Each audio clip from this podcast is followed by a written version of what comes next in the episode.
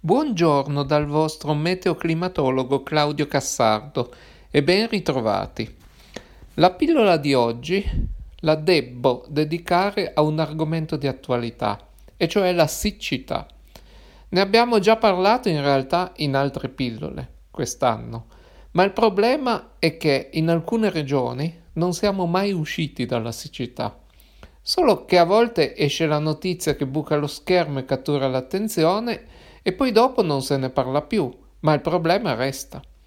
In questi giorni fa notizia il fatto che il livello del fiume Po è simile ai valori che si registrano in piena estate, quando il fiume è ai minimi storici, secondo la climatologia, tanto che ormai il suo alveo è diventato simile a una spiaggia e in certi punti è addirittura stato ricoperto di erba come se fosse un prato. Non è una novità del resto. In questo 2022 chi frequenta le zone vicine ai fiumi, in molte regioni d'Italia, si è ormai abituato a vedere gli alvei sabbiosi con un piccolo rivolo di acqua da qualche parte nel centro dell'alveo, se non addirittura l'alveo asciutto, come se il fiume fosse in realtà un torrente qualunque. Ovviamente questa carenza di acqua nel Po e in molti altri corpi idrici della nazione ha avuto e ha tuttora delle conseguenze serie sull'ambiente, ma anche sulla nostra economia. Di siccità si è iniziato a parlare già in primavera, dopo che, soprattutto al nord-ovest, il trimestre invernale ci aveva lasciato in eredità solo pochi millimetri, dopo un periodo tra agosto e ottobre 2021 avaro di precipitazioni e il solo novembre 2021 un po' piovoso. Allora però si confidava nelle piogge tra aprile e giugno 2022, che però sono state nuovamente scarse e hanno aperto la strada a una siccità conclamata. La carenza di piogge registratasi anche in estate, unitamente alle ripetute ondate di caldo che hanno favorito l'evapotraspirazione, ha poi posto il problema al centro dell'attenzione e infatti ricordiamo le frequenti immagini del Po in secca, i discorsi sul possibile razionamento delle risorse idriche in varie zone della nostra penisola, inclusa la capitale Roma. Poi, tra agosto e ottobre, qualche pioggia qua e là caduta e del problema non se n'è più parlato, dando l'impressione che ormai fosse risolto, ma certamente la siccità non era rientrata affatto. Una cosa è certamente vera, la stagione vegetativa volge ormai al termine e la prossima inizierà la prossima primavera. L'autunno e l'inverno sono stagioni generalmente fresche e bastano poche piogge per garantire un substrato di umidità che, data la scarsa evaporazione, è in grado di permanere a lungo, quindi per tutto l'inverno. Però va anche detto che veniamo da un periodo di 14 mesi in cui è piovuto molto poco. In alcune zone della penisola addirittura si contano quantitativi molto vicini al limite di piogge che caratterizzano la definizione del clima desertico nelle regioni calde, cioè circa 250 mm all'anno. Dopo una prima metà di ottobre che aveva lasciato passare qualche perturbazione atlantica in grado di apportare precipitazioni moderate e non troppo impulsive, cioè di quelle che riescono a penetrare sul terreno e che si differenziano quindi dai rovesci che accadono nei temporali, che spesso penetrano solo in minima parte del suolo, soprattutto se arido, e vanno a finire direttamente nei fiumi, su questo ci torniamo tra poco. È bastato che l'anticiclone africano ci mandasse l'ennesimo promontorio sul bacino occidentale del Mediterraneo, cosa capitata molto spesso in questo 2022, e scatenasse l'ennesima ondata di caldo fuori stagione per far tornare in primo piano l'emergenza siccità, specialmente sulle regioni settentrionali e segnatamente su quelle nord-occidentali, Lombardia inclusa. Coldiretti nei giorni scorsi ha lanciato l'allarme commentando i livelli del fiume Po e le temperature, notizia che a mio parere sarebbe dovuta essere la prima notizia in tutti i notiziari italiani e invece è passata molto sotto traccia. Infatti il Po è fondamentale per l'ecosistema di tutta la pianura padana, dove si concentra, non dimentichiamolo, il 30% della produzione agricola nazionale e la metà dell'allevamento che dà origine alla cosiddetta Food Valley italiana conosciuta in tutto il mondo. Ma le riserve idriche sono scarse su tutto il bacino, visto che anche i grandi laghi del nord sono in secca. Nel Garda c'è solo il 23% dell'acqua che dovrebbe esserci normalmente, nell'Iseo il 26%. Va un pochino meglio nel Lago Maggiore, ma siamo al 56%, e nel Lago di Como soprattutto, dove ce n'è il 72% grazie alle ultime piogge prima dell'anticiclone. Ma anche il resto d'Italia non se la passa proprio benissimo, a partire dalle altre regioni del nord, segnatamente Veneto e Friuli Venezia Giulia, fino a scendere fino alla Calabria, che è la regione più critica nel sud Italia. A livello nazionale, i primi 9 mesi del 2022 hanno fatto segnare sì il record di temperature, ma a livello pluviometrico sono caduti soltanto i 2/3 delle precipitazioni previste dalla media climatica. Un altro aspetto critico è che le alte temperature hanno favorito la sopravvivenza dei parassiti e del resto chiunque vive in città ha notato che ci sono ancora gli stessi insetti come se fossimo in estate. In effetti le temperature attuali sono più tardo estive che autunnali. Prova ne è che quasi ovunque nel nord Italia le date di accensione del riscaldamento sono state posticipate di 3 settimane. Un altro aspetto della portata scarsa dei fiumi, da non trascurare, è la penetrazione del cosiddetto cuneo salino dal mare verso le foci dei fiumi stessi. Il cuneo salino, anche chiamato intrusione marina, rappresenta la penetrazione dell'acqua di mare salata verso l'entroterra attraverso il sottosuolo. Le acque sotterranee dolci, essendo meno dense dell'acqua di mare, tendono a galleggiarci sopra. In condizioni di siccità, l'acqua salata può spingersi più in alto, arrivando a toccare gli apparati radicali delle piante e a danneggiarne la produttività, quando non a farle addirittura morire. E questo succede in realtà lungo tutte le linee di costa. L'allarme di Coldiretti guarda anche al futuro a causa della preoccupazione per la stagione attuale, che di solito è uno dei 2 periodi all'anno più forieri di precipitazioni, almeno al nord Italia.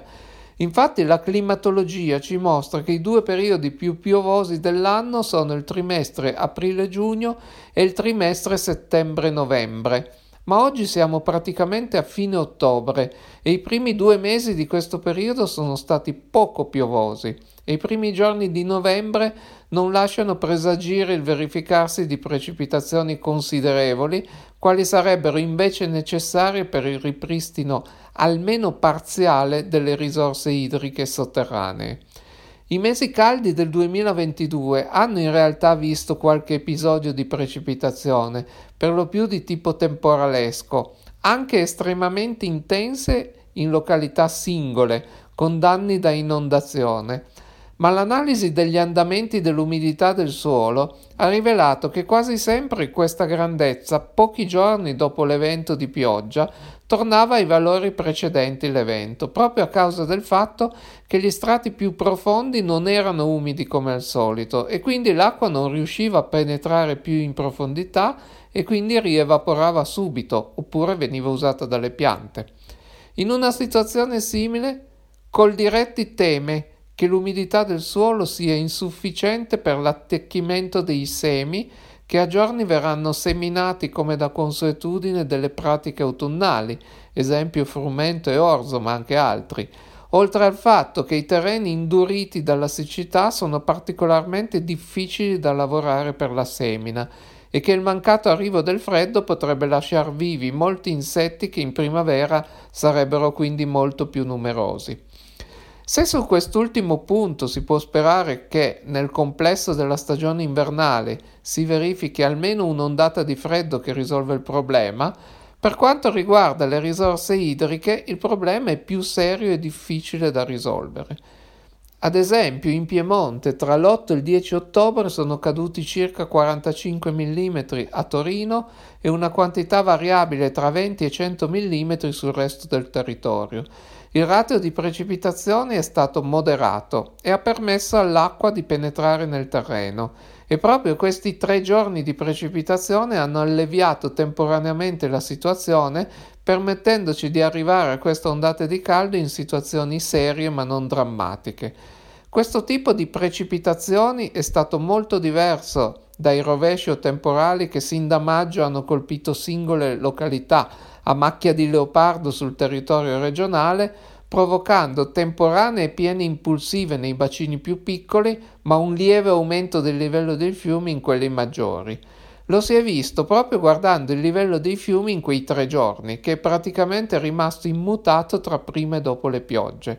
Questo ci ha detto 2 cose. Da un lato che l'acqua è penetrata nel sottosuolo e non è confluita negli alvei fluviali, ma dall'altro ci ha anche detto che la pioggia non ha minimamente influito sulle portate dei fiumi, ovvero che l'umidità in profondità non è variata, cosa che del resto era anche ovvia valutando l'ammontare complessivo della precipitazione, relativamente modesto. E quindi questo ci permette di affermare che se si volesse risolvere la crisi idrica reintegrandone almeno parzialmente le risorse di profondità, di precipitazioni di questo tipo e con questo ratio moderato ne dovrebbero cadere per almeno 1 mese di fila. Purtroppo le proiezioni modellistiche relative ai primi giorni di novembre non lasciano molto spazio a precipitazioni di rilievo. E siccome il clima ci dice che novembre è l'ultimo dei 3 mesi in cui le piogge sono statisticamente più intense, c'è il rischio che, per la 3ª volta consecutiva, dopo l'autunno 2021 e la primavera 2022, la cosiddetta stagione delle piogge non porti i quantitativi sperati. Se sarà così, dovremmo solo sperare che i mesi invernali escano dalla climatologia e si rivelino più piovosi o nevosi del solito, altrimenti la prossima ripresa vegetativa si prospetterebbe davvero molto molto difficile. Ma questi episodi così siccitosi sono un evento anomalo o sono la conseguenza di qualche cambiamento legato ad esempio a quello climatico? La risposta è che, trovandoci nel bel mezzo di questa transizione, è ancora presto per dirlo, e una risposta definitiva l'avremo quando i climatologi del futuro, magari tra 1, 2, 30 anni, esamineranno i dati di questo periodo. Tuttavia ci sono alcuni elementi che ci permettono già adesso di affermare che probabilmente la risposta a questa domanda è affermativa. Il cambiamento climatico, oltre che a portare in generale un aumento delle temperature e a livello globale anche un aumento delle precipitazioni, porta delle modifiche anche nelle grandi strutture di pressione che regolano il tempo a scala globale e quindi sui sistemi di vento a essi collegati. Un'anomalia che si è recentemente osservata e che è in linea con quanto previsto dai modelli è che la grande cella di circolazione chiamata di Hadley, che regola la circolazione atmosferica tra equatore e tropici, si sta modificando, ingrandendosi. In questa cella l'aria sale verticalmente intorno all'equatore, determinando un incremento della piovosità su tale area, e poi in quota si dirige verso nord-est, i controalisei, fino ai tropici, dove discende verticalmente in zone molto aride a causa delle correnti discendenti, la cosiddetta zona dei deserti, e poi si dirige in superficie verso l'equatore con direzione da nord-est verso sud-ovest, sono gli alisei. Questa cella in realtà non è stazionaria tutto l'anno, ma tende a oscillare a seconda delle stagioni, spostandosi un po' verso nord d'estate e un po' verso sud d'inverno. Con il riscaldamento globale si è visto che la cella tende a ingrandirsi, coinvolgendo quindi regioni più a nord del tropici. Nel Mediterraneo, inoltre, un altro effetto che si è notato è la presenza più frequente di promontori, cioè nuclei di alta pressione, che si spingono verso nord. dai tropici e arrivano a coinvolgere pertanto anche il bacino del Mediterraneo, soprattutto quello occidentale. Si tratta dei noti promontori o anticicloni africani, a cui un sito meteo commerciale italiano associa i nomi di qualche condottiero antico o di qualche personaggio mitologico infernale. È proprio la presenza di queste zone di alta pressione che provoca i frequenti episodi di siccità e le frequenti ondate di calore che, quando si verificano fuori stagione, come quella attuale, in realtà risultano molto gradite alla popolazione. Per inciso, le aree di alta pressione, quando sono presenti nei periodi invernali, sono anche foriere di nebbie e condizioni di forte inquinamento nei bassi strati, cioè nelle pianure e nei fondovalle, perché in tali condizioni si forma sempre un'inversione termica, cioè uno strato verticale in cui la temperatura, invece di diminuire con la quota, aumenta, a qualche centinaio di metri sopra le nostre teste, e le zone di inversione termica agiscono come dei soffitti e bloccano quindi ogni rimescolamento in verticale, permettendolo l'accumulo del vapore acqueo e degli inquinanti nei bassi strati. D'estate invece prevale l'effetto di riscaldamento dovuto alla compressione adiabatica dell'aria che scende sotto la cupola dell'anticiclone, e in tali condizioni si possono raggiungere valori termici particolarmente elevati a causa del cielo spesso sereno. Ma questo non è tutto. Pare infatti che anche la disposizione media dei sistemi di pressione cambi e che risultino sfavorite le formazioni di cicloni o depressioni nel Mediterraneo occidentale a ovest della Sardegna, cioè quelle che generano correnti di tipo sciroccale, che sono gli episodi più favorevoli alle precipitazioni sul nord Italia in ogni stagione, e invece risultino favorite quelle che si formano più a est della Sardegna, che spesso invece provocano, soprattutto sul nord-ovest italiano, dei flussi nord-occidentali che si traducono in episodi di venti occidentali, se non addirittura favonici, con conseguenti precipitazioni minimali o addirittura nulle. Se queste prime risultanze si dimostreranno confermate, esiste un serio rischio che il cambiamento climatico porti come conseguenza un inaridimento progressivo delle regioni settentrionali italiane e segnatamente di quelle nord-occidentali, e quindi la straordinaria siccità che stiamo vivendo in questi giorni potrebbe essere un semplice precursore del clima futuro.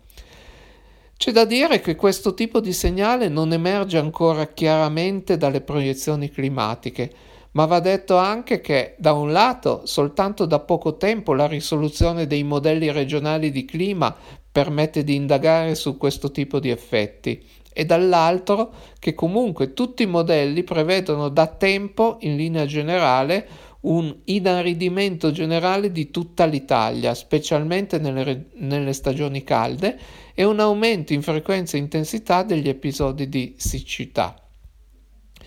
Con queste considerazioni direi che per oggi mi fermo qui. Credo che ci sia sufficiente materiale per stimolare la vostra curiosità da una parte e anche sufficienti argomenti per guardare con preoccupazione il futuro dall'altra.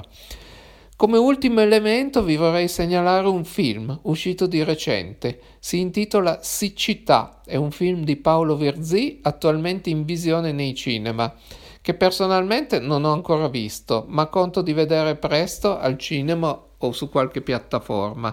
Mi ha intrigato un po' la trama. Non voglio fare il cattivo e svelarvela, ma solo darvi qualche stimolo. Il film è di tipo distopico, come lo era Squid Game, ma in realtà neppure troppo, visti i tempi attuali.